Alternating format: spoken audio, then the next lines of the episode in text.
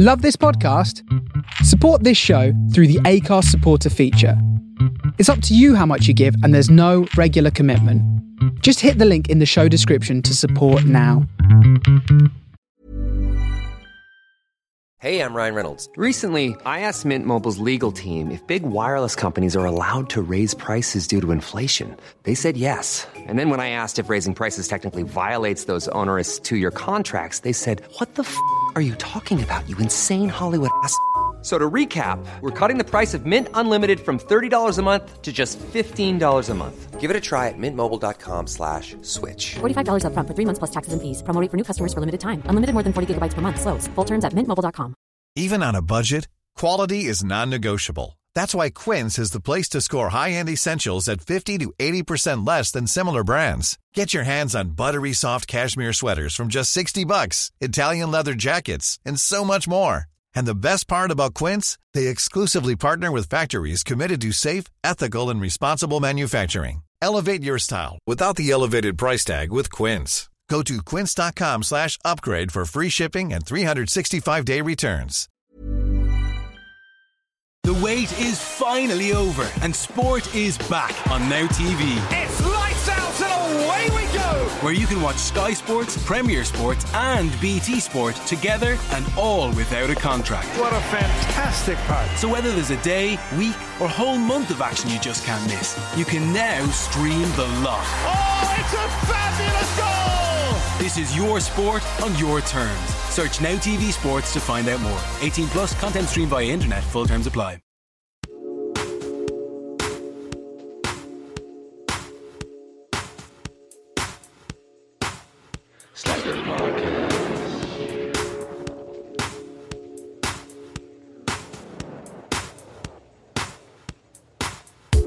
Phil Tiger.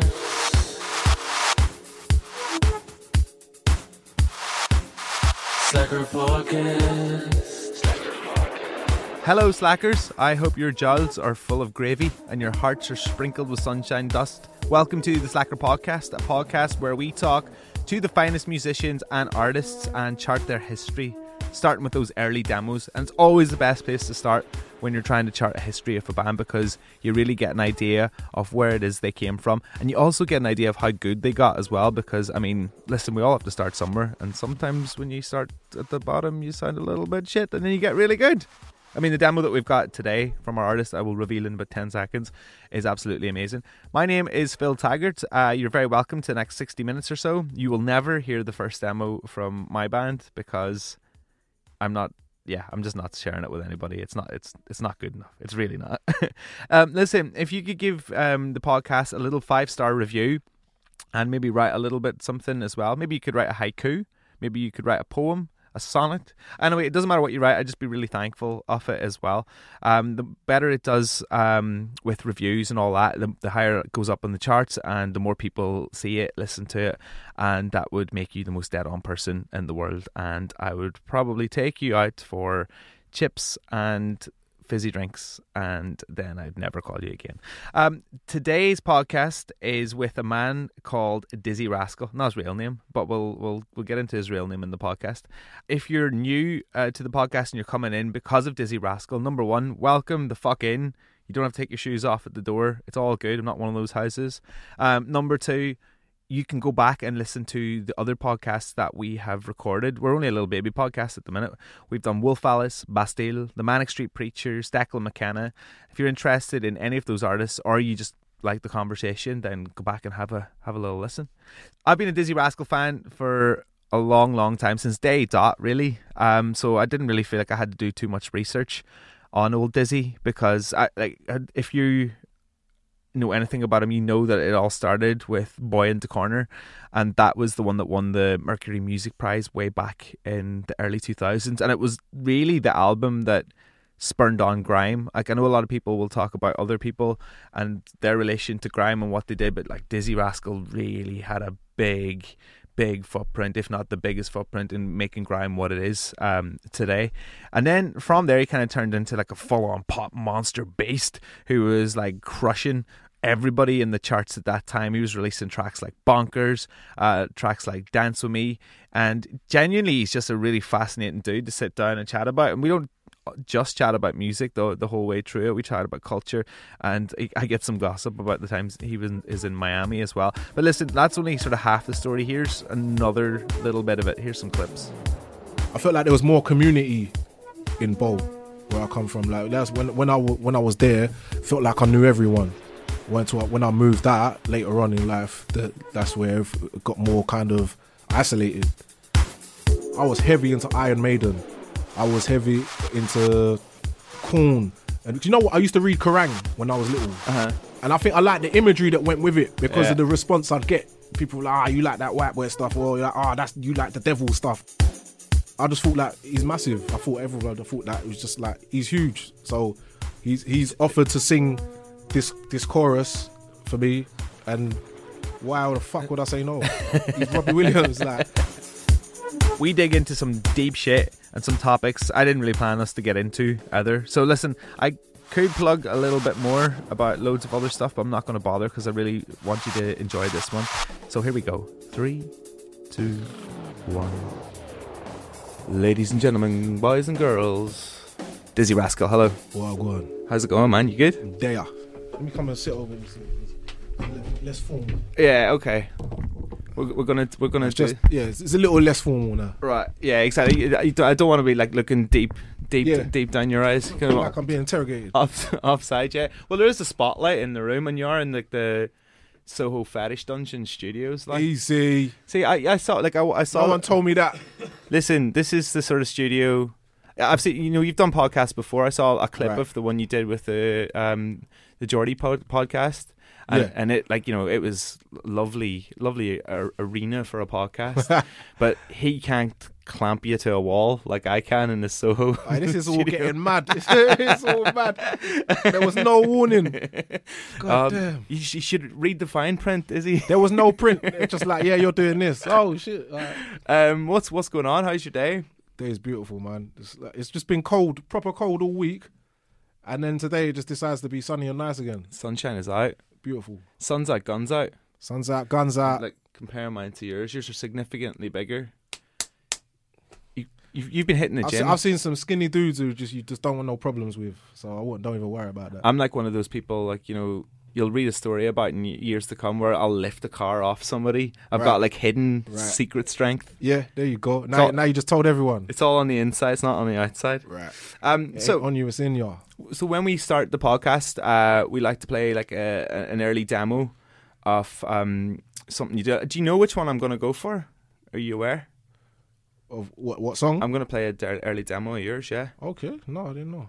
Right, I'm, I'm, I'm fully blind right now to like everything that's happening. Okay, so well that's that... why that's why it's gonna be good.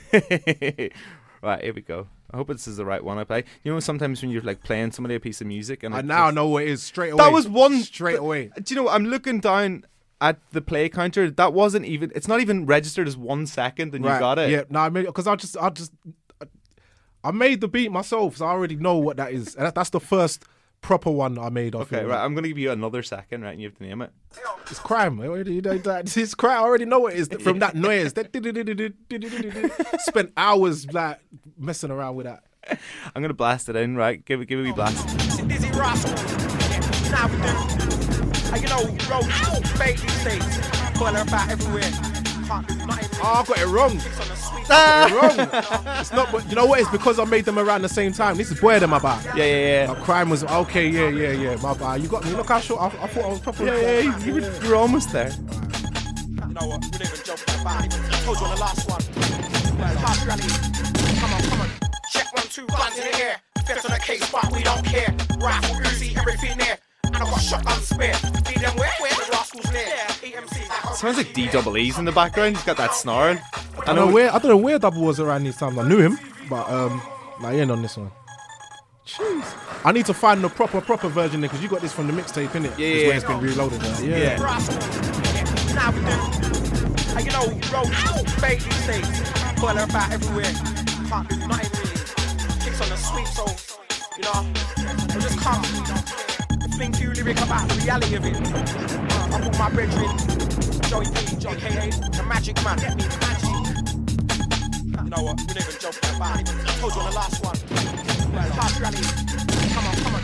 Check one, two, guns in the air. Fifth on the case, but we don't care. Rifle, Uzi, everything there. And I got shotgun spare. Feed them where? Where? The rascals near. Yeah. E M Cs like a grizzly bear. Shoplift daily, we don't care. When the tests get hung by the hair. Heavy like Limp Bizkit. Limp Bizkit. I break the law and I cry your heat. This is not mine, I'll still take it. Law breaking, never gonna end it. Cause crime stoppers, they're never gonna stop us. There's money to be made, they'll never stop blood. Got top shot, bust shots at coppers. Please pass on choppers, they're never gonna stop us. It's bringing the memories back, right? Yeah, man. Yeah. Tripping back to an old place. Yeah, like, I, I know, I remember almost everything about this. Wicked. It's when I first proper branched off, like, I really took it serious. Yeah, yeah. I remember the studio was in Deptford. It was with Danny C. Danny C was the was the engineer. It was his studio. I used to go there. I made this. And uh, I mean, what did you even know about getting into the studio at that point? Because I already was, was making beats at school. Yeah. On Cubase and all that. So this might, I think this was like the second proper studio I went to. The first one was one in Poplar, in the old Poplar swimming baths. And then this one was um, in, uh, yeah, Deptford. It was that. I think I started off with Danny S and they ended up with Danny C, but they were both Danny's and I can't remember who came first. You're like, yeah, which came first, the Danny or the egg? Right, right. So it was, yeah, this one and Cram. I'm sure Cram was Cram was first. And then I made this, because if you hear them, they're, they're quite similar. Yeah, yeah. Like, yeah. You, you, you, but I think like at that stage, you're probably, you probably don't have that many samples to like roll off. Where did I even get them sample? I can't remember. Did you but say I just it was know like that, three six Mafia? Yeah, that yeah ho and yeah. all that. That's what all that was. And then you, if you listen to it, you can hear the jung, jungle influence, drum and bass influence. Those bass lines mm. were drum and bass line. And then obviously the kind of the beat was garagey, like U K garage, and then kind of double time rap as well. All the stuff I was into, and they were just my pirate radio bars, the stuff I used to go and say on the radio or at the at the raves and the youth clubs and all that. Because this this is like way before I Love You. This is like, this is like what year? If you're like time stamping, this might have been like two thousand. I think about year two thousand. So like it, it, it like predates even the word grime. Way before. Yeah. Yeah, yeah, way before. Way before. This is before I was even with Roll Deep, before before any of that. So there was no grime, there was no esky, there was none of that. It was... What age were you when you did that? This I had to have been... Was I still in school? I think I, I might... I, I was either sixteen or seventeen. There was no way I was older than that. Yeah, yeah. I might have been fifteen. That's mad though, fifteen, like fifteen sixteen, years old going yeah. straight to the studio, because like fifteen year olds going to pirate radio at that stage probably wouldn't have been any new thing, but fifteen year old going to proper studio to lay it down would have been a little bit different. Right. Your head has to be in the game. You have to know what you want to do to be Foc- able to go yeah, there. Focus, yeah. because yeah. it's just me, and I want to do that took a load of people with me all the time. I just went to the studio, so I, just, so I understood from early about being in the studio late, focus, zone in and focus on one thing, yeah. knowing what I want. Because I'm producing and I'm writing the song. And it was wicked because the, the guy on it was a dude from my estate called, um, his name was Joey, mm-hmm. but his M C name was Magic. And he was like, he's such a, I thought he was a wicked M C. And he's just, that's who I had access to at the time. You're like, like Joey, we're studio. going studio. Yeah, he'd, he'd come with me. Like, he, oh, just, I just, that's, that's who else that was you, the beginning of all of it. Who else were you running with like uh, when you were making that sort of music? At, at that time? Yeah. That would have been when, um, rest in peace, Stormin. I was Stormin's D J, or would have just been, maybe it was just a little bit after that, but I would have been, and and uh, so I would have been moving around with Nasty Crew. Those times there, yeah, because that's like right at the beginning. Yeah, that's. Where did you yeah. like fit in within that crew? Like, were you like one of the? I, I, the I wasn't. I wasn't in it. Nah, no, nah, I won't say. I'm, I was only like maybe like a year or two younger than Stormin, because I, I was I was younger, but I wasn't like the younger. But I just, I was just always me. Yeah, yeah. yeah. I, w- I feel like these these crews aren't like they're, they're not like one of these things where you have to like you have to like cut your hand to shake each some other. Some of them and, not uh, really. Well, yes, yeah. I feel like you can like, walk in and walk out of it. Nah, it just I I was a bit like that because I just was just always me. I, I was always part of little crews and all that, but I was always still doing my own thing. Like mm-hmm. I had my own bookings. Like I had my own sound yeah, yeah. from early, you know what I mean? So I was always doing my thing, but every but I still linked up with other people. Where, do, where does a fifteen-year-old get booked? Apart from like what? suspension in school or something? Like, no, because like, there, was, there was the early, early raves. So yeah. um, what, what sort of music was, was like happening? I'd say it was the raves? Early days of grime and um, U K garage. What are we talking, like speed, speed garage, bassline, stuff like that? Bassline hadn't happened yet. No. But we had stuff that was similar to, to it all, to that anyway. We were being called Sublo, if I remember. Sublo was this kind of pre-dubstep and pre, pre, just pre-grime. It would have been whatever um, Tubby was playing. Tubby and Slimzy, like Dump Valve stuff and um, Lick Shots and...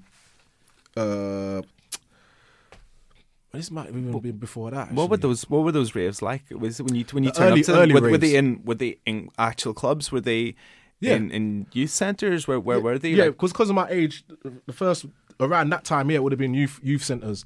But then eventually, I got into like raves, which were the early raves were like young called Young Man Standing. That was one rave. Mm. Um, Rumble was another one. Uh, Stampede was another one. These are underage raves or like under, under eighteens. That's what they were. They were under eighteens raves. A lot of them. So but that's like, mad. Like you're like forming the future, and even like the adults who are like your peers can't even get in to see what it's like because they look like creeps. There would there would have been older people there. Yeah, yeah, true. Yeah, yeah. Okay. Um, and then R- Rumble and Stampede came together. I remember. I just I, they, they were they were like they were very wild. They were they were looking back. They were legendary. But yeah, they would, anything could happen. And usually most raves, even if it was like house parties, even the, these were like proper organised raves. But anything could happen. Like, yeah, like so you had security, you had promoters, you had like all the rest of it. It wasn't just like showing up with a sound system, hoping for the best. Nah, nah, it was, it was yeah, yeah like, like I said, like proper security. But ra- rave raves could get locked off at any point. Yeah, yeah. So you, we got used to that. Any or any party, anything to do with any like that, whatever you, what you'd call, I guess, the urban scene or whatever. Mm. You understood that a rave could just get locked off. Someone there, there'll be a fight, something would happen, the rave would just get locked off. People were used to that. Scatter, just just just have to get out. Who were the who were the like uh, posters you had on your wall as a kid? When I was a kid, I had uh, Tupac on my wall, um, mainly Tupac, but then I'd have uh, I had Guns N' Roses on my wall. Um. I remember I, I remember I used to have a drawing. Basically anybody with a bandana. Tupac had a bandana. Axl Rose, Rose had a bandana. I, I was more a fan of Slash. Yeah. Because I thought, yeah, I thought he was cool. He looked, yeah, he's a proper rock star. But, I quite, but, you, but you know, outside, I had a big drawing of Match Man. Did you, did you, did you used to watch Shoot? I mean, did you used to read Shoot? No, no, or was it Match? It was Match and Shoot. There were two football magazines. Yeah. And I remember I drew a picture of him. That, that was always on my door when I was so that's another thing out in there. What other posters did I have? Bob Marley. That's classic. I mean, my, my twelve-year-old sister had Bob Marley oh, on do, on her wall. And my I remember, like, she was given, like, five pounds to the shopping centres. Like, mm. that five pounds is yours. You can do whatever you want with it. Yeah. And she came back with a Bob Marley poster that said, don't drink and drive, smoke a spliff and fly. Yeah. And my mum was like, what the fuck? Bob, man, is that iconic, I'm not giving it? You any money anymore. mm. Bob. That's mad, though, because like, I love the fact that you were into, like, rock music as well, because I think that's, that, that's, a, that's a side of you that people don't really see or know that much. I went through a crazy phase where I was, where people thought I was weird, and, and it made me want to do it more, I think. Yeah. Because you got attention, you got attention. So I was heavy into Iron Maiden. I was heavy into Korn. And you know what? I used to read Kerrang! When I was little. Uh-huh. And I think I liked the imagery that went with it because yeah. of the response I'd get. People were like, ah, oh, you like that white boy stuff, or you're like, ah, oh, that's you like the devil stuff, devilish, because all their stuff was based on kind of yeah, the dark, dark the, the, skeleton the dark skulls and all that kind of stuff there. But I it's stuff, thought, it's stuff that like teenage, it's made for teenage boys. I was, I was, I was a teenager. By the time I was a teenager, I was doing all this. Yeah, yeah. This, this is when I was like ten. Right. You know what I mean? So you run about with a Slipknot mask on. Yeah, remember, I'm, I was born in eighty-four. Yeah, yeah. All this stuff was popping. Iron Maiden's been popping since whatever. Yeah, yeah. Since, it's but, like but, early eighties. Yeah, right. Yeah. So I, I I was into this stuff, well, ninety-four, ninety-three, yeah. or whatever. I so. mean, that's a good time. That's like, you know, coming out of grunge, uh, Nirvana. Big on Nirvana. Big on Nirvana. I weren't as good as, I weren't as into Pearl Jam because it wasn't I didn't hard like, enough. I've never liked Pearl Jam. I was, right. I always found Pearl Jam to be a little bit preachy and a little bit whiny. But at the time... If you I'm going to get Kerrang, so much hate for saying that from Pearl Jam. No, it is what it is, you know. But at the time, it felt like they were the two that, that, that were the most spoke about. Mm. They were like, I guess, what Blur and Oasis were to each other at the time, but for grunge. Well, grunge killed Guns N' Roses and okay. then Britpop. See, by the time killed... I got into it, I didn't know because I wasn't getting it in, in order. Yeah, yeah. They were still just playing whatever Nirvana stuff on M T V at the time when I when I got cable. Did did it make you want to play guitar? Yeah, I, I, I played a little bit at like school concerts and all that. Or I played drums. What, like at like a Battle of the Bands or something? No, nah, till like they have a school, like every year, if you did music, which I obviously I always did music, so my mu- I did music class. Yeah. So they, they'd, they'd organise you into a groups or whatever, and then you'd you'd, you'd find a song that you want to do, and then um, at the end of the year or the end of the term or whatever, there'd be a school concert and you would perform it. That's amazing. Yeah. Yeah, that, that's really cool. Um, what was it like? What was it like growing up in Bow? Because like I've I, I, I've experienced Bow, but from a different angle. Because as yeah. you, as you can tell from my accent, I'm not I'm not, not from Bow, not naturally E three. You know, right, right, right. Bow Bow is like um. Bow Bow would be like, I don't know, I guess like This Is England or Shameless, but but down south. What about like Top Boy? Top Boy, they'd, yeah, they'd, they'd have elements of that too. See, Bow, Bow, when I was growing up, was obviously it was mainly a white area, but it was still quite mixed. So white people, like Asians or like Bengalis, um, and blacks, and a few other different people as well. But it was quite mixed. But so you, but you had the white, kind of the rough white element to it. You had the rough black element. It was just rough, innit? yeah, just, but, but, yeah. but, but mixed. Yeah. You know, you got some areas where it's just white, or it's just predominantly thinking white, white was a bit more mixed up. Yeah, I, I guess that like that tightens you up as well. Like I grew up in an estate for about half my teenage life, sort of like half, you know, being a kid in the yeah. country. And then when you're a kid in the country and you move into an estate when you're like twelve or thirteen, it's like Buddy the Elf. Right. You know, you're like, God, Jiminy Jillikers, guys, would you all like to go and play a game of football? Yeah. And then they kick and your you head learn, in. You learn that. You learn, yeah. Well, for me, it was the opposite. Yeah, so yeah. I moved to the country later. Yeah, yeah, yeah. So like, okay, this is how I was. But I'll tell you one thing though. Does that make you? Does that mean because that obviously I came in with no edge to an estate. Yeah. Does that mean if you're going to the country, you're walking past the field and you're feeling like pretty edgy around a couple of cows, you're like going, "What are you looking at me for?" Nah, you, you, you feel you feel like more relaxed. As, as soon as you like kind of leave London and start getting back into the country, you feel the ease come off of you. Yeah. yeah. But I, I, I, I, I, one thing that I've just always noticed is that I felt like there was more community in Bow, where I come from. Like that's when when I when I was there, I felt like I knew everyone. Went to when I moved out later on in life, the, that's where it got more kind of isolated, and it didn't feel as much community spirit. And unless unless again, unless you're from somewhere like that, you yeah. grew up in the village, and everyone knows each other, and you and every, you you stayed there. So what's it like going back? Like like when you when you roll back into Bow. When I go there, like, it's, like, it's not a place I've never, uh, I've, I ever stopped going to. But I guess I, stuff I notice more is just, uh, what, I don't know what they call gentrification. Like, man, I I moved there in two thousand twelve, and I right. was going past it very recently, and it's changed a lot in six years. I don't, I don't know how much has changed since you left. It's, like, yeah, it's changed. It's changed a lot, but I don't, I don't feel like I, I missed, I, I missed it because I never stopped going there. Yeah. So I just, you just see it like the like most of London. It's just like like Bowes, like Peckham, or like all these places where just. It's, um, I'd say it's getting even more multicultural. I remember being around there maybe like a year ago, and I was just coming just out of Bow because next in Poplar, Poplar's next door. So like yeah. I went to school in Poplar, yeah. And uh, someone was driving, was walking past, and they had an American accent, and that was crazy to me. That, like because like that's not, you don't get that. Yeah, you yeah. might get that in Notting Hill, uh-huh. but Bow's one of them areas is too kind of. It, deep in yeah, in London, it's it's, it's hard to get to. Like it's not on like a on, like right. A, it's, it's a cut through. So yeah. you've come out of the Blackwall Tunnel, yeah. to go to um, whatever up to what through the city or all that stuff. Yeah, it's different. But as far as going into the into the estates, any estate, like any any area, you're gonna get the main road. But then when you st- when you go into estates, it's a different world. Yeah, uh, yeah. You know like a, once once you once you breach those like um, main roads, main roads. It's, yeah, it, it, it's, it's a, different it's a whole, whole different vibe. Like we we grew up around it. Luckily, being from Bow, we had those pirate radio stations that were really close and local. So there's always people around. It, that's why it was. It didn't feel like. Did so. They operate out of the, the estate? Yeah, that's where most pirate radio stations were. They, See, they were usually in an estate. That's something I want to know so much more about. Like all I know about pirate radio is right. like Corrupt F M and what, what like yeah, what D J F M Target is, or Charlie Sloth have told me. Yeah, Corrupt F M is like a like spine. It's like the Spinal Tap of grime, isn't it? yeah, yeah, yeah, yeah, yeah, yeah. It's like it's a, what do they call it? Not, not mockery. It's um mockumentary. Yeah, type thing. Yeah, but, yeah. but it is kind of that is, that is what, it, what it's like, yeah.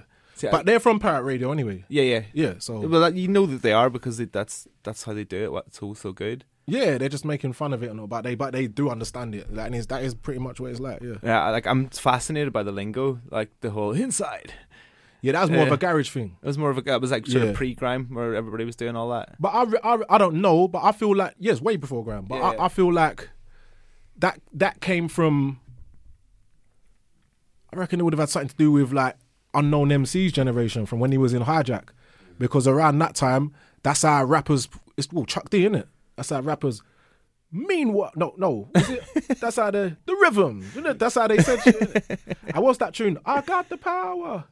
You know what? Yeah, dun, dun, dun, dun, dun, dun, no, no, no, that no. one. Dun, dun, dun, dun, dun, dun, dun, oh yeah, yeah, yeah, yeah, yeah. And the dude when he starts um, rapping, that's the kind of what the way. Um, uh, that's the way he raps. So it's it? yeah, so it's it's kind of like taking an ang- ang- anglicized, yeah, from, anglicized from America. Of, of, I get yeah of that yeah. era of it, but I could be wrong. But that's that's what it reminds me of. Uh-huh. No, just, just because I know the Unknown M C who made that song with Creed, Good Rhymes, oh boy, yeah, because that, that to me that was the first tune that bust.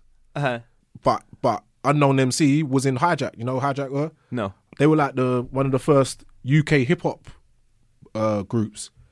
But they rapped in American accents. That's what the thing was about. But he was the one who had a bit of a bit of a flow, and then he went on to garage and became a big part of U K garage. Yeah, like, like, I've done so much, so much. Like I, I missed out on so much time because, like, when mm. I when I, when I was in Ireland, all I was listening to was indie records, and I right. was starting to get into hip hop, and then got into grime in a big way, and did a lot of reading right. and researching about it because I was like, right, I'm not going to be able to catch up here.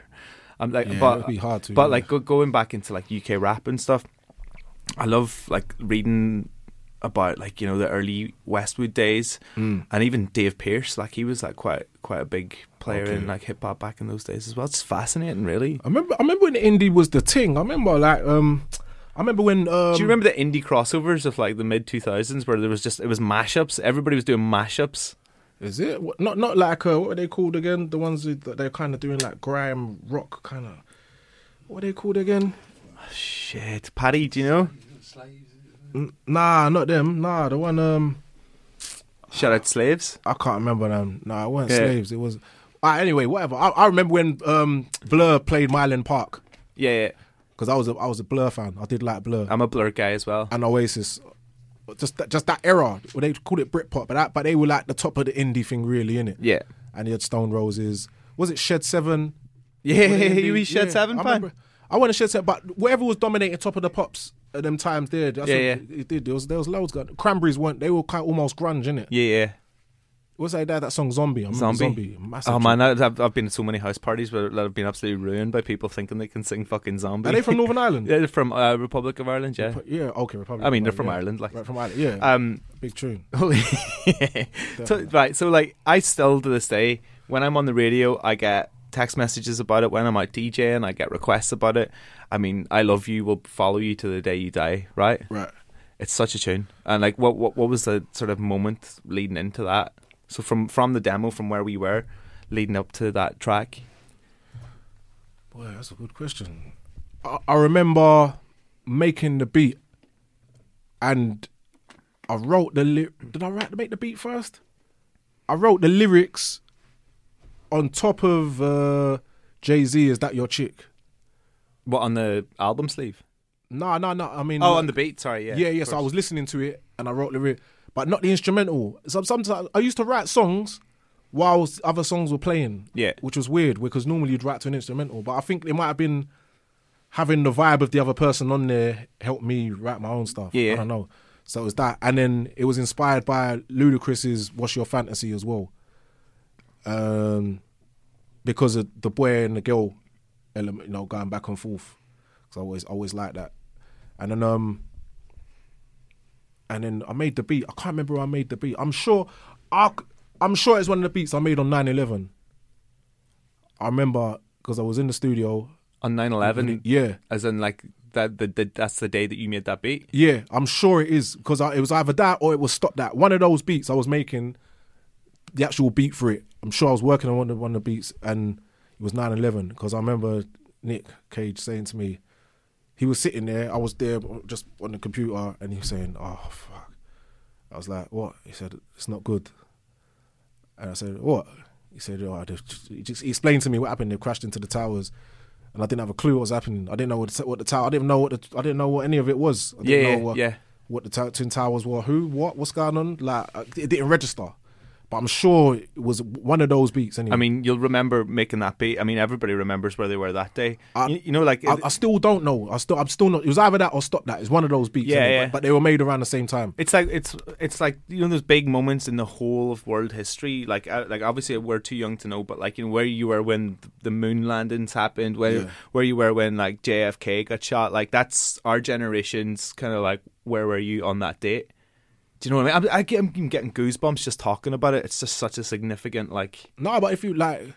I don't want to stray, but even other stuff, like, whatever, I R A, all that kind of shit, yeah, like... Yeah, I, at the, oh, When I was a kid, I'll... I'll like I said, I live in Bow. Yeah. So, I mean, they blew up Canary Wharf. Yeah. Like, my house shook. They blew up my town. Like, I, I come from a small town called Oma, and if you thought the only way to get a more defined jawline with natural-looking results was through surgery, think again. Juvederm Volux X C is a non-surgical injectable gel filler that improves moderate to severe loss of jawline definition and can help you achieve natural-looking results with little downtime. Even better, this improved definition lasts up to one year with optimal treatment. No maintenance required. Improve jawline definition for a smooth, sculpted look with Juvederm Volux X C. For important safety information and to find a licensed specialist, visit Juvederm dot com. That's J U V E D E R M dot com. Not for people with severe allergic reactions, allergies to lidocaine, or the proteins used in Juvederm. Common side effects include injection site redness, swelling, pain, tenderness, firmness, lumps, bumps, bruising, discoloration, or itching. There's a risk of unintentional injection into a blood vessel, which can cause vision abnormalities, blindness, stroke, temporary scabs, or scarring. Talk to a licensed specialist to find out if it's right for you. Hey, I'm Ryan Reynolds. Recently, I asked Mint Mobile's legal team if big wireless companies are allowed to raise prices due to inflation.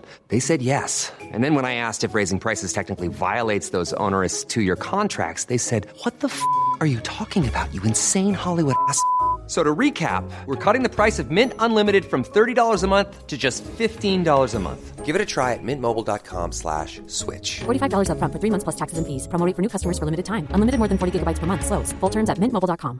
Even when we're on a budget, we still deserve nice things. Quince is a place to scoop up stunning high-end goods for fifty to eighty percent less than similar brands. They have buttery soft cashmere sweaters starting at fifty dollars, luxurious Italian leather bags, and so much more.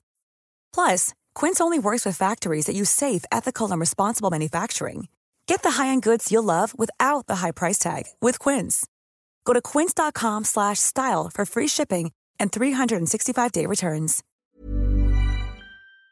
nineteen ninety-eight, I right. was I was like, that was like the biggest um, atrocity of the whole Troubles. I'll straight, I'll straight. Let me get so, back to what I was going back to. So, so yeah. And then I got, um, I'm making the beat, writing it and all that, and then I remember I, I, knew, I wanted to find a girl. But the girl was a girl I knew from youth club or from off my estate called Janine. But she was a singer. But I just wanted a girl that sounded like local, and just, just someone I just knew. Like, let me just hit her up, like, because I know she works in music at least. Mm. So she'll be able to perform anyway. You know, do that. something. Yeah, yeah, yeah. yeah. So I, I called. I called her to say, "Oh yeah, I can't got this song. Got this song. Can you say this, this, this, this, and this?" She thought she was coming to sing. Yeah. And in the end, you're like, "Just, just speak. Just do this." Yeah, yeah, yeah. yeah. It worked out. She didn't understand it. She ain't never heard no music. No one had heard no music like that before. It yeah. was just sounding mad. But I just had this. I had a vision for it. I just kind of, and it, it worked out. But like, I think, almost going back to the fact that you're into rock music and and stuff like that. It, you're right. I mean, I don't think would you be have been able to create that sound without that being into Sepultura. And, yeah, yeah. Do you yeah. know what I mean? Because it, it's it's it's angry, it's angsty. It kind of makes you want to like leave the room, but also stay in it at the same time and rave, but run away. Do right. You know? It was dirt. And at the time, it was weird. It was even weird for the whatever was, was the grime scene. And at it the was time. Alien to the music press and alien to everybody, really. Yeah, yeah. Like I said, even in the grime scene, they weren't. It wasn't. They, they were used to dirty bass lines and stuff that was still kind of kind of the back in the garage. But when I come through with that, that was just like in, like industrial sounding, like overly grimy bass bass line. It wasn't in tune as well, yeah. like no real melody. But again, it came, yeah, I was into like really heavy metal, stuff that I didn't know what they were saying or talking about. But Like, I love you knew roots, the vibe. Bloody roots, yeah. And stuff like, you know, I don't roots. Know. Yeah, it's all that mad. Yeah. But then, like, you fast forward, Boy in da Corner comes out, you win a Mercury Music Prize, and then you're like, right, I just got Janine from Youth Club to come on and do this song with me, and now I'm sitting in a room full of like, in the, I, I, yeah. don't, I can't even remember who else was up for it that year. I don't know, but I, I I remember really not really knowing what was happening. I just remember I knew what it was because Miss Dynamite won it the year before. Yeah, yeah, yeah. And yeah. everyone was proud of I it. I mean, that must must have felt like a, a bit of a coup, even that. Like, you know, two years in a row, you've got um, two incredible artists, in like, you know, one garage and one soon to be grime, really. I guess people didn't know what it was then. No, it was good, but it was good because Dynamite was one that... You said our, our, our scenes interlocked. We were we were the babies of that of garage. We, yeah. we were the kids who they didn't want in there. The hoodies. You gotta go do your own thing. Well, we like we would, yeah we did we did our own thing. We were still on the estate. There were still people my age that were still going to the raves and all that. But they were kids. They had, for somehow they'd get in really like. Mm. But we were the young youngers, and eventually we like they'd give us our own room. In the in the building, there'll be the garage rave going on, and there'll be the little graphic. It was more of like a niche the playpen. Like, it was like yeah, like it was like more of a niche thing anyway. Like yeah. oh yeah, that's room. That like I let them have that room over there. Yeah, and then obviously it took over. And then but that room becomes the small room, the, the main room. Yeah, yeah. Like, it's it, weird like, that, isn't it? That's how things. But happen. I talked to like I talked to like. But, young... but sorry, but sorry, I was about to say I watch I watched Dynamite on stage at those raves, holding her own, like as a female M C, but getting as much response as anyone. So. I, I watched her in the hood, just watching her. So it was amazing to see her do that and then be as big as she was. And once then, that crossover happens, like you're probably thinking, right, well, if she can do it, that opens the door. Nah, I wasn't thinking nah. that. Nah, I wasn't. I guess I was just, I was making music by then, but that would have been around the time, you see those beats that you just started off with? Yeah. I think that's what I was doing. Yeah. When Dynamite was in, before she won, so maybe maybe a year before she won the Mercury, mm-hmm. it would have been around that time. Because by the, by the time she'd won the Mercury, I'd already had I Love You. I'd already made my... Had I made my album? Or I'd, I was maybe halfway through it. Yeah, But yeah. I Love You was definitely out. Yeah. I'd shot the video for Fix Up, Look Sharp. Yeah. So that's that's about where I was. So the album was done. Yeah. It's still... Fix Up, Look Sharp is still the track that is played in every single club ever. I, I still that. To this day. I love that. Like, simply because it's a great track. And also one of the easiest things to mix in the history of mankind. I, you've got me out of a shithole so many times. I've been yeah. doing, I've been doing D J sets and I'm like, this is not going well. Fuck. What's my break glass for emergency track? Amazing. I, imagine, I don't think I'd ever heard that that song before I did it. I just, I understood it. Yeah. When Nick played the record, I was like, yo, yeah, that. And then like, if you give me sixteen bars for that and then put that chorus in there, yeah. I'm gonna rap over that. Every, I just understood it and it just it just worked. I just I just used to have like these ideas and just run with them back then. It worked. Fix Up, Look Sharp. You're halfway through the podcast. Um, okay, so time for me to plug a little bit here. I've got a live show in Portrush in Northern Ireland coming up. Um, I actually went to university just around there as well, so it's going to be like returning to the scene of the crime. Uh, it's a festival called the Atlantic Sessions, and it is happening on Friday, sixteenth of November. And I've basically cherry picked the best bands in Ireland to come up and play at it as well. I've got a band from Dublin called All Twins. I've got a band called Brand New Friend who are from that area. I've got Son of the Hound. I've got Susie Blue. Basically the best. And it's all under the Slacker banner. So um, if you want to come to that, I will put link to tickets um, just below. I've been running these Slacker nights for quite a while and been selling them out in the London shows that we've been doing for about four years. And I've put stages on a festival and a couple other places too as well. So yeah, it'd be awesome. If you're from Northern Ireland or Ireland, come say hello um, on Friday the sixteenth of November. Okay, that's me done for plugging stuff for a little while. I've also got this book coming out very soon, but I want to leave that for a while and talk about that a bit more in depth in a further podcast. Okay, right, enough of crushing capitalism. Let's get back to Dizzee. Here's a very interesting comparison for you. You know when like Bob Dylan went went from like being like the, the voice of a generation and the folk artist to being playing electric guitar and mm. people started shouting Judas at him because he started playing an electric guitar okay. instead of playing his acoustic guitar. Right, right, right. Was that what happened to you when you were like when pop? When you went when you when you went start making pop records instead yeah. of making the, the, the, the Boy in da Corner Did you did you feel like that, that sort of friction with the fans that were there from like the, the early days? They were like, "How dare you make Dance With Me?" I, I, I didn't feel it until until the album after, because social media wasn't as big. So how was, were people I, connecting with you? Like, like I said, like this when when Dance With Me and all that came out, that I think that just YouTube maybe just kind of started, and I wasn't focused on that kind of stuff. So all I was seeing was just good vibes. Yeah, yeah. I wasn't getting too much of the seeing too much of the negativity from whatever the grime scene and all that, because yeah. like I said, it wasn't as connected. You had MySpace and all that, but it wasn't. I just don't really everything talk. Just got bigger and it was just massive. It wasn't until after maybe when when uh, the album The Fifth, once the Robbie Williams thing, that because you see, you see the YouTube comments, you see that's when you that's when you realize, oh, there was a bunch of people that are just like not happy. Yeah, even like, like even as like I was a like when I, when I was like really into like your early stuff, when I saw a collaboration with Robbie Williams, I was like, "What? No!" But you know what?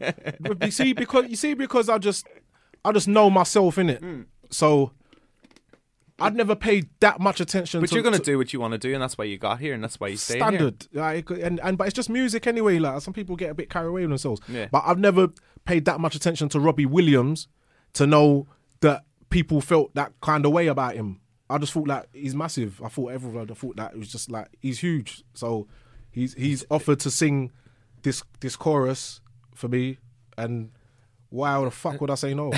He's Robbie Williams. Like I say, nah, sorry, sorry, nah, you can't. Yeah, yeah. I don't want it. I, Example was supposed to sing it, and then he did sing it, and it didn't sound right. Yeah. So Robbie Williams offered to sing it. I'm like, yeah. Yeah. Okay. Well, well why not? yeah, you used to be in Take yeah, That. Yeah. Let's let's let's do this. Yeah. You're massive. Um, I saw like uh, when you were on your Instagram talking about Boy in the Corner being fifteen years old. You were like, right, if um, I'm gonna make something as important as this, and if I don't, I'm gonna contact Robbie again. yeah. Fuck it. Yeah. Listen, man. You see, bring it. Sometimes your music connects you to people where it brings more to your life than just whatever hits. And it was a hit, by the way. It yeah. was like number yeah. five at a time when records really sold. But just even. Like going to his house and just jamming with him in his own environment. Is that what you? Is that what you made it? You made it in Robbie's house? No, nah, we. Met, um, oh yeah, he did record it. I'd say he'd he have did, a big. He did record it at his house, yeah. But at the time, he's not living in a one-bedroom flat, is he? Like no, he his neighbours were Slash and Paris Hilton. Fuck. So I went. I went there. So that, that's that's amazing. You're a Guns N' Roses fan, so right. you, you have to go next door, right? So that's what I'm saying. So and. He what he said. He told me a bunch of stories, which is amazing. Like, see, these yeah. are stories that like that are, it's just amazing to just have and just in in your memory. Yeah, yeah, yeah. But even just like mad thing, like he said, yeah. If you look out there the window, where he lived, was one some I don't know. Is this L A? It was, yeah, yeah, Cali- yeah, California, just maybe outside L A, whatever. But he's saying you see like the the the, the valley, whatever it is, the the scenery. Yeah. So if you look out there, yeah, that's the opening, that's the opening um, shot or opening scene in E T. Like, th- yeah, that's yeah. So that's you know what I mean. That's kind uh-huh. of I don't know if it makes sense the way I'm ex- explaining it or describing it. No, but like you, it feels like you're just living in a movie. You're like looking around you and everything yeah. makes sense. No, I looked out of the window and he's saying that horizon there is the horizon that they used to shoot the opening scene of E T. Yeah. So yeah, that, it, it was the movie. Yeah. Is that like part of the reason why you moved to Miami? Nah, I just moved to Miami because everything was just so mad. That's after Dance With Me, Bonkers, after everything just went mad. All, all those number ones of one album went platinum. You couldn't walk down the street, you couldn't buy milk anymore, could you? Right. And then I went to Miami on holiday because it, it was the only place that was warm other than the place I wanted to go, which was Antigua, because I went there the year before. Mm.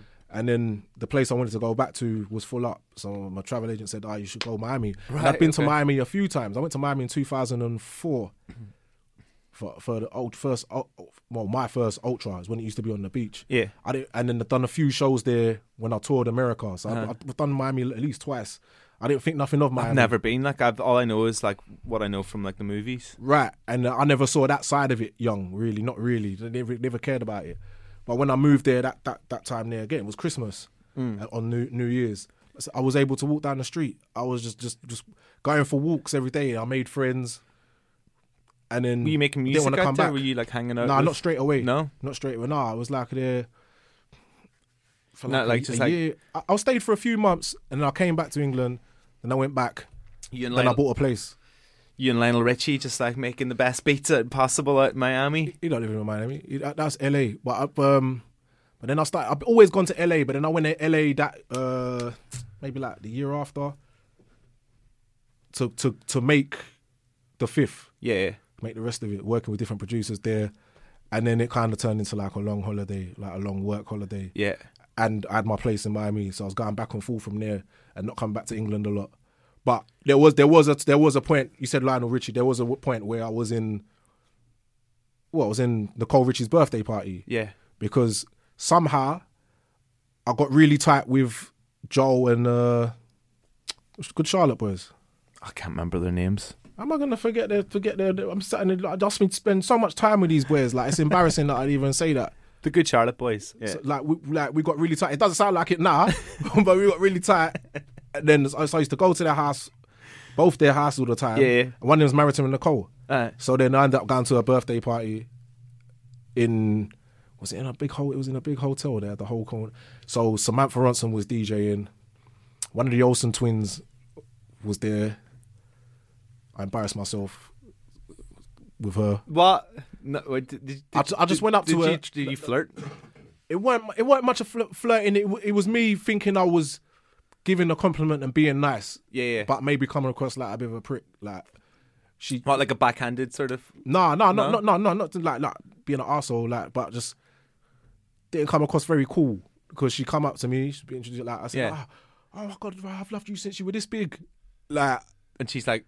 She's oh my God, get me, me out of here. She's looking at me like, oh, really? You're like, one of those ones? That's what it felt. Yeah, that's what it felt that's like. The thing, she didn't say it. With celebrities, if you're at a celebrity party, you can't celeb the celeb. Or like you can't you can't walk up to somebody. I think that's like one of the things I was taught like when I started at radio, right? And I'm interviewing an artist. Yeah. Don't go up and talk to them about the one thing that they're big for because that's not the one thing that they want to talk about. Usually not. Yeah, usually, yeah. But what else? You're an Olsen. I'd never thought I'd meet an Olsen twin. But she was cool about it anyway. Like maybe it's just in my head. Maybe I thought she just didn't say much. And then I sat down and was I was with Nelly Hooper, who I met before. He introduced me to Quincy Jones, and Lionel Richie was there obviously because it was his daughter. Yeah. So, so that was that was. Did you know, like say to Quincy, hey, like, um, do you want to f- fire up the headphones? Let's go lay some tracks down. No, he was just he basically he's in, I was introduced to him. And first thing he said was, "Music's finished. Music business, music business is finished." Okay, then. So we had to, let's uh, yeah start up some real estate business, will we? Yeah, he was on saying cell phones in China. That's what he told me. It was all about cell phones in China. So we was going back and forth about that. Yeah. To the point where he told me off. What like, he told like told me off for like even tr- like attempting to have a debate with him. He was like, "Listen, I'm Quincy Jones." But like it was pretty much like like how many, like I made I made Thriller. How many records you sold? Like he said that to me. It was amazing. He said, he said that. That was wicked. And then he said, what does he say? He said, you're not listening. He said, he said, why did God give you two ears? I said, what? He said, so you can listen. He said that. I'll never forget that. But the thing is, he's at the, that age where he could be your dad. Like, so you can't. He's your granddad. Yeah, granddad. You can't, yeah. you can't go back to Quincy Jones and go, you can't stand toe-to-toe. Nobody can stand toe-to-toe with him. Like, he's like the greatest record producer of all time. So they say. Yeah, and you're like, I don't so, care. So, no, it's not that I don't care. It's that like I've just come off the back of like a bunch of number ones on a platinum you're, you're independent fly, album. High, put yeah. out myself, yeah. And you just, you're Quincy Jones, and you just told me, you just before anything, not even congratulations. Our music industry's dead. Like what? That's, That's not what, what I'm trying to hear. It's right not what now, you need. It? But he like afterwards, he then he then he was like, ah, oh, you, you got to know, you got to know your roots. It's it's like it's it's Dizzy Gillespie. Like uh, all those jazz guys, it's not Jay-Z. I said, all right, cool, cool. Said, where you from? I said, I'm saying I'm from uh, London. I said, no, where you really from? I said, oh, okay, no, I'm from Ghana and Nigeria. I said, yeah. I said, that's right. I was like, wait, so where are you from? I said, I'm from Cameroon, which I le- I never knew that Quincy Jones from Cameroon. No, I didn't know that either. So that was good. So I just got I got a nice schooling, and it's one of them ones that I uh, I'm I'm glad that happened because that was a real exchange. You could have been like one of them ones that hey t- hey Quincy, this is Dizzee. Like hey, how you doing? And that's uh, it. And that's it. Yeah, yeah. You, you got you got some wisdom out of it. Are, yeah. are you are you like big big on your roots? Like, do you, do, nah. you have, do you have family there? No, nah, no. Nah. I think I've got family there, but I've never I've never really ventured over to that part. Yeah, no. Nah. At some point I will, but I just never did. I was listening to um, Rascal again um, today in sort of preparation for this, but I was listening to a lot um, last year when it came out, mm. and because it had been like it'd been a little while since like I, I know you did like all of the. The crazy videos um, a couple of years beforehand. You put out like three videos and they were fucking amazing. Um, each and every single one of them. Like, one of them was like a, almost like a Halloween song, and it was oh yeah, a couple manner. of stacks. I, I'm forgetting it. I'm forgetting that, the name. That of was it. An E P as well. Yeah, yeah, I almost forgot about that. Yeah, yeah. The, the, okay. the, the videos for that were incredible. But then when Rascal came out, I was like listening to it on repeat mm. over and over and over again. And the one thing that kept going through my head, and I remember it going through my head at the time, and again today, I was like, this guy is the king of the put down. Like he's like, he's like the king of swear words and the king of the put down. I was just like, oh, I felt like I had to walk around with a bucket of ice to put it on myself for all the burns that were happening. I was the whole way some through. Shit. No, yeah, I was because and you say words that n- I've never heard in rap music before, like right. um. When, in re- reference to your private area, knackers. Knackers. Very, very, yeah, very British. Yeah, like, it's stuff, so yeah. British. But but that's what I was always always about, Stedwick said, because of where I come up and grew up with. I yeah, grew up yeah. around Cockneys. The first so, person I ever heard do that was Roots Manoeuvre. Right. Yeah, he legend. Legend. He's when he legend. was rapping about cheese on toast, I was like, I've never heard that before. Right. That's amazing. And those are the things that I, I took it even further. Because I grew up in Bow. I was like, Bow's, like they say you're you were a Cockney if you was born under the sound of the Bow bells. Yeah. I feel, so I feel like Conor McGregor from U F C is a fan of yours. Like just from the way he talks sometimes, I feel like you, you would be a good person to walk him in. I would, I want to spar with him. If I meet him, I would have to spar with him. Like, you do do do martial arts? Yeah, I like I like a bit of Thai boxing or sometimes like boxing and all that as well. But just when I meet people like that, I just always want to get in the ring with him. Not not to like be not macho wise, but you want to see what it's like.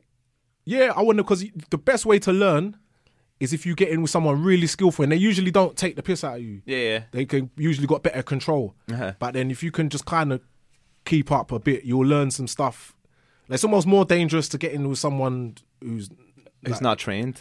Or yeah, not as good. Sometimes they got more to prove, and it might turn into a bit of a brawl. Plus, the fact if you're sparring with somebody, like does somebody not want, just want to go right? I want I want to knock out Dizzee Rascal. Yeah, and and that that's that's all good, but. That's that's a problem for everyone because you, if you if if you do that, you'll see the other side of me. Yeah, I don't want to see that. Nah, because I'm not. I'm just. I'm ready for that. I'm not about to just let yeah. people just beat me up. I know that because I haven't. I haven't come to. I've just come to learn. That's all I care Rest, about. It's restraint, isn't it? Yeah, I haven't come here to just beat everyone up and show how tough I am. I come like, oh, this this is a sport. I respect it as an art. Like, yeah. So don't take the piss. Um, see, like in in two thousand thirteen, right? There there was a, a bit where you were like. Kicking off on, on Radio One, right? And I always mm. thought this was really funny, right? Because while you were tweeting about Radio One, I was on air at the time, and I played your record while you were while, while, while you were tweeting. You oh. were like, "Radio One, don't play me anymore," and I was live on air, so I just I just stuck on one of your records. No, I wasn't saying they don't. They, I, was, I, was, I was telling them not to play I've me anymore. I always wanted to say that. Yeah, yeah, yeah. No, I wasn't telling. I'm not saying they don't play me no more. I'm saying don't fucking play me. That's what. Yeah, I, was, yeah. I was having a rant. I think that was my first official rant. I'd got so I'd gone so far in my career avoiding all that. Like that's like probably my big my first big tweet because I just didn't want to engage in none of that bullshit. But I find the phone was in my hand, and I find I think I've just it just became so normal that everyone did that that yeah, I ended yeah. up doing it. I've yeah. done it a couple times now, and I actually I hate it. It's dangerous though, isn't it? Like if you if you if you're up there, if you've got like that sort of it's not dangerous really because fucking you know you know I find that people. I feel like people have got more... They're so used to seeing fuckery and hearing about fuckery now that everyone's more numb to shit. Yeah. So, like... That's true. It's no shock. So, it's hard to even really tarnish anyone's career anymore. That's what it feels like because some of the most... People have been publicly... Had all their dirty laundry flung out there publicly and had the most slanderous things said about them and proven to an extent and it hasn't taken them down. That's, that's where we're at. So... It almost, you can just say what you want. But just a, as a case of pride, I always prided myself on not not not doing that. I just I always prided myself on being stronger. Like, I, I think it's nonsense, like like telling everyone how you feel. Now, I avoid social media. I, if I would be bigger, probably, or just more in everyone's faces if I was more on social media. But I just... I I, I, don't I, like it. I agree. Like I I find I find social media very very stressful sometimes. I enjoy it. Like no, uh, everyone for, does for the most part, right? Right. But like um for, for, for what I do, I have to be on social media and no, but so do it, I. Yeah, and but, so, sometimes I just want to like not let anybody know anything about my life and just sort of sit in sit in my house and play FIFA and and eat some food and it, it works do nothing, for some people, you know? Man. It does work for some. It's people. Instagram's the one that gets me. Really, it's like everybody living the perfect life, and then you're just like, mate. You're not though. do you know? Yeah. Especially just, when it's people that you know, you're like, just living my best life, and you're like, fucking hell, let's have a word. No, and how many how many photos does everyone need? Look, it's me again. It's here. Selfie number ten thousand. This is what I look like. Nah, I looked a bit, a little bit different than I did ten minutes ago. Um. So the the the, the new stuff you're doing with Skepta, like, um, right. you, you know, you guys didn't. You guys worked together a lot back in. No, no, never. This is the first time. We've been on radio before. So yeah. We went on the I watched, Mister Jam I, thing. Oh, man. I've watched that Mister Jam uh, video, that session that, that, that you guys did, the freestyles. Yeah. So many times. I remember coming home from work and I was like, I was on, I think, maybe the same night, but I was on probably around about the same time and I didn't see it going off. And I heard about it and I got home and my friend had it on the T V, yeah. on the iPlayer or whatever. We rewatched it so many times. The way that you came in, it was like wrestling. It was like somebody reappearing. Do you know what I mean? It was like going, I haven't heard from him in like a, a, a little while. And then you just come back in like the fucking Undertaker or whatever. And it's like, whoa, holy shit. That's mad. That's mad because me and Fecky were just well, watching it from next door. And I was like, we were supposed to just perform our song afterwards. Yeah. And it's like, well, they're there. It's not like I don't know them. I've known Lethal since the, those records you playing. Yeah. Like that's the first album I appeared on was the Morfire Crew album. Mm-hmm. Not even my own, the Morfire Crew yeah. one that came out. So I've known him for so he, he's there. He's with uh, um, Temps, who's a, who's actually a relative, and then you got J M E on them. And it's like well, we might as well just go in there, innit? It's like, yeah, so yeah. That's what I, that's that's how it, so it wasn't planned. So that's why but that, I think that I think that's, that's what made it better. That's what made it better because when, when you came in, you saw the other people turning around, going, "All right, yeah, yeah this is just le- it's like this is leveled up, right? This this this um this this is about to go off into space. Proper. That that, that that video's got serious hits. That, that. That, that's that's legendary. And then General it, Levy came in, and then that, that's when we what, became what? kids. Yeah, that's when we became kids because that record. Yeah, yeah. Come on, that, that he was like one of the first crossover as well from the scene, really, innit? You had original Nutter, but I feel like General Levy. There, there's it was so it was original. There's nothing like it. There's never been anything like that. No, I, like that's that's a moment in time, and and fair play to Jam as well. He played it well. Yeah, like he had he had all the rhythms ready to go. And he was like a kid in a sweet shop as well. He was like, oh my God, this is amazing. I mean, we all were. No, it's like an old Grime set or whatever, innit? Like, just just foundation thing, innit? Big time. I'm re- I'm really excited. Are you gonna, are you and Skepta going to do more stuff together? Like, it feels feel, like that, that that song feels good. It does feel good. And considering that, like, I had, imagine, we made this song. I hadn't seen him since the Mister Jam film. Oh, right, since that, yeah. So that's the first time I see him. And we He's we, leveled up again since that. Of course. And then that we made that within... what, two hours? So, like, we work well together. Yeah, yeah, because it's our first time. Uh-huh. So, like, it would be good to see, to do something. I'm very excited about the J M E album. He's been away for a bit. Yeah, he's going to come with something different, isn't Yeah, it? big time, big time. So, you've got um, Somewhere to Be, which I want to talk about briefly before before you go, right? Yeah, man. You're getting your picture hung up in the National Portrait Gallery, and that's where you're going directly after this. Yeah. That is crazy. What is happening with that? Just, just they just offered to uh, they, yeah just told me about it and I just accepted. Well, these these things things like this come and they kind of knock you sideways. Just like I just like um with the thing in Ireland, the Phil the university, they're giving me the it's not like a doctorate, it's a what Trinity, oh, Trinity, Trinity College. College yeah like yeah, that's yeah, that's, the, that's a big one as well. Yeah, yeah, so I'm saying Trinity stuff College like that. Is like the yeah, to these things the that, that, that um, in Queens. And this thing that you're talking about, the, the, the National Portrait Gallery, these things just come. I'm, no, I'm never, I'm never thinking about stuff like that. You're gonna be Doctor Dizzee Rascal. Doc- I, I am. Are you? Are you already? Yeah, because I got one a few years ago from East London University. They gave me a doctorate. Shit, man, if I doctorate. got a if I got a doctorate, I would, I would really, I wouldn't, I wouldn't even chat to anybody unless they called me Doctor Phil. You could, and, and the thing is, you can technically, you, you are allowed to do that. Yeah, yeah, totally. I did it to an estate agent once in Miami. And like I, I put down doctor first, yeah, so yeah, went, yeah. And then when he, he was showing me around a few places, and then goes, and he's like, "So, um, what what are you a doctor of exactly?" Like, I don't think he was convinced. No. Doctor of the arts, so, oh, yeah, oh, okay. do, do, do, doctor of the arts. Okay, okay. Yeah, I'm the sort of doctor that if somebody's having a departure on a plane that you don't want, nah, going, is there a doctor in the house? You're like, yeah. Unless you want to sing them a song, I will sing them. I will revive oh, them back bars. to life. Um. What was I going to say? Yeah, we've got one final bit, which is what advice would you give to anybody who's starting out in music right now? What could what could you like? Music industry dead. Cell phones, China. That's it. That's the perfect place to end it. Um, Dizzee, uh, thank you very much. Uh, thanks time, for thanks for doing this. Thank you. It's been, been a lot of fun. Don't Gas Me, the E P. It's out now. Go check it out. Yeah. Right, he's not wrong. He definitely isn't. The new E P, Don't Gas Me, uh, is out right now. Uh, I'm really hoping that him and Skepta get back together for a few tunes because it works. I mean, Skepta on production, Dizzee on the bars, Skepta coming in for a little bit here and there. It's like it's like Real Madrid. It's like watching the best of the best play with each other over and over again. That didn't sound right, did it? Uh, but honestly, I hope they make more music uh, coming up in the next little, little while. Can we start a petition for this? A change dot org petition, maybe? I don't know. Uh, if you like the podcast, then please share it with your friends. Uh, rate and review it. And listen, we're still a, a little baby podcast at the moment, so we have a lot of room to grow. And, you know, that, that growth happens by you guys spreading it around and sharing the podcast and telling people to listen to it and, and doing the nice things of rates and reviews and subscribes. I'm I, I'm so sickened of having to say that, but, like, it really does help. Um, also, if you're listening to this on the Wednesday that it comes out, I will be on uh, Radio one tonight at seven p.m. and tomorrow at seven p.m. and Sunday at seven p.m.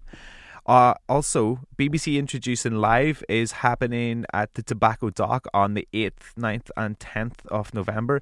If you're into bands, uh, if you're into making music, uh, producing music, uh, or basically anything to do with the music industry, that place is like fucking Disneyland to you on the eighth and ninth and tenth. You get you buy a ticket, you go down there, and you will have like four hundred speakers from across record labels, um, artists, like the whole thing. People will be there listening to your demos, um, passing it around. Like, I remember going to like these B B C Introducing events before and people have handed me a demo and it's ended up being played on the radio that night. That's how quick things can work at that. I mean, the songs still have to be good. But I'll put the ticket in the link for the B B C Introducing Live Festival at Tobacco Dock on the eighth, ninth and tenth of November. That's it for me. Lots of love to you all. Thank you for your time. All the best. Goodbye. Much love. Bye-bye.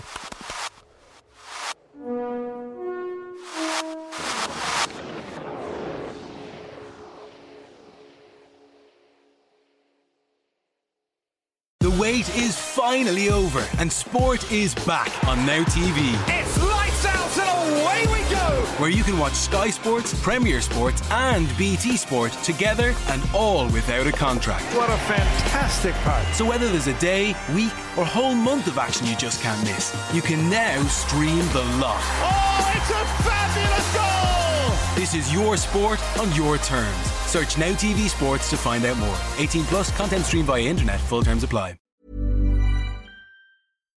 Hi, I'm Daniel, founder of Pretty Litter. Cats and cat owners deserve better than any old-fashioned litter. That's why I teamed up with scientists and veterinarians to create Pretty Litter. Its innovative crystal formula has superior odor control and weighs up to eighty percent less than clay litter. Pretty Litter even monitors health by changing colors to help detect early signs of potential illness. It's the world's smartest kitty litter. Go to pretty litter dot com and use code ACAST for twenty percent off your first order and a free cat toy. Terms and conditions apply. See site for details. Even when we're on a budget, we still deserve nice things. Quince is a place to scoop up stunning high-end goods for fifty to eighty percent less than similar brands. They have buttery soft cashmere sweaters starting at fifty dollars, luxurious Italian leather bags, and so much more. Plus, Quince only works with factories that use safe, ethical, and responsible manufacturing. Get the high-end goods you'll love without the high price tag with Quince. Go to quince dot com slash style for free shipping and three sixty-five day returns. Even when we're on a budget, we still deserve nice things. Quince is a place to scoop up stunning high-end goods for fifty to eighty percent less than similar brands. They have buttery soft cashmere sweaters starting at fifty dollars, luxurious Italian leather bags, and so much more. Plus, Quince only works with factories that use safe, ethical, and responsible manufacturing. Get the high-end goods you'll love without the high price tag with Quince. Go to quince dot com slash style for free shipping and three sixty-five day returns.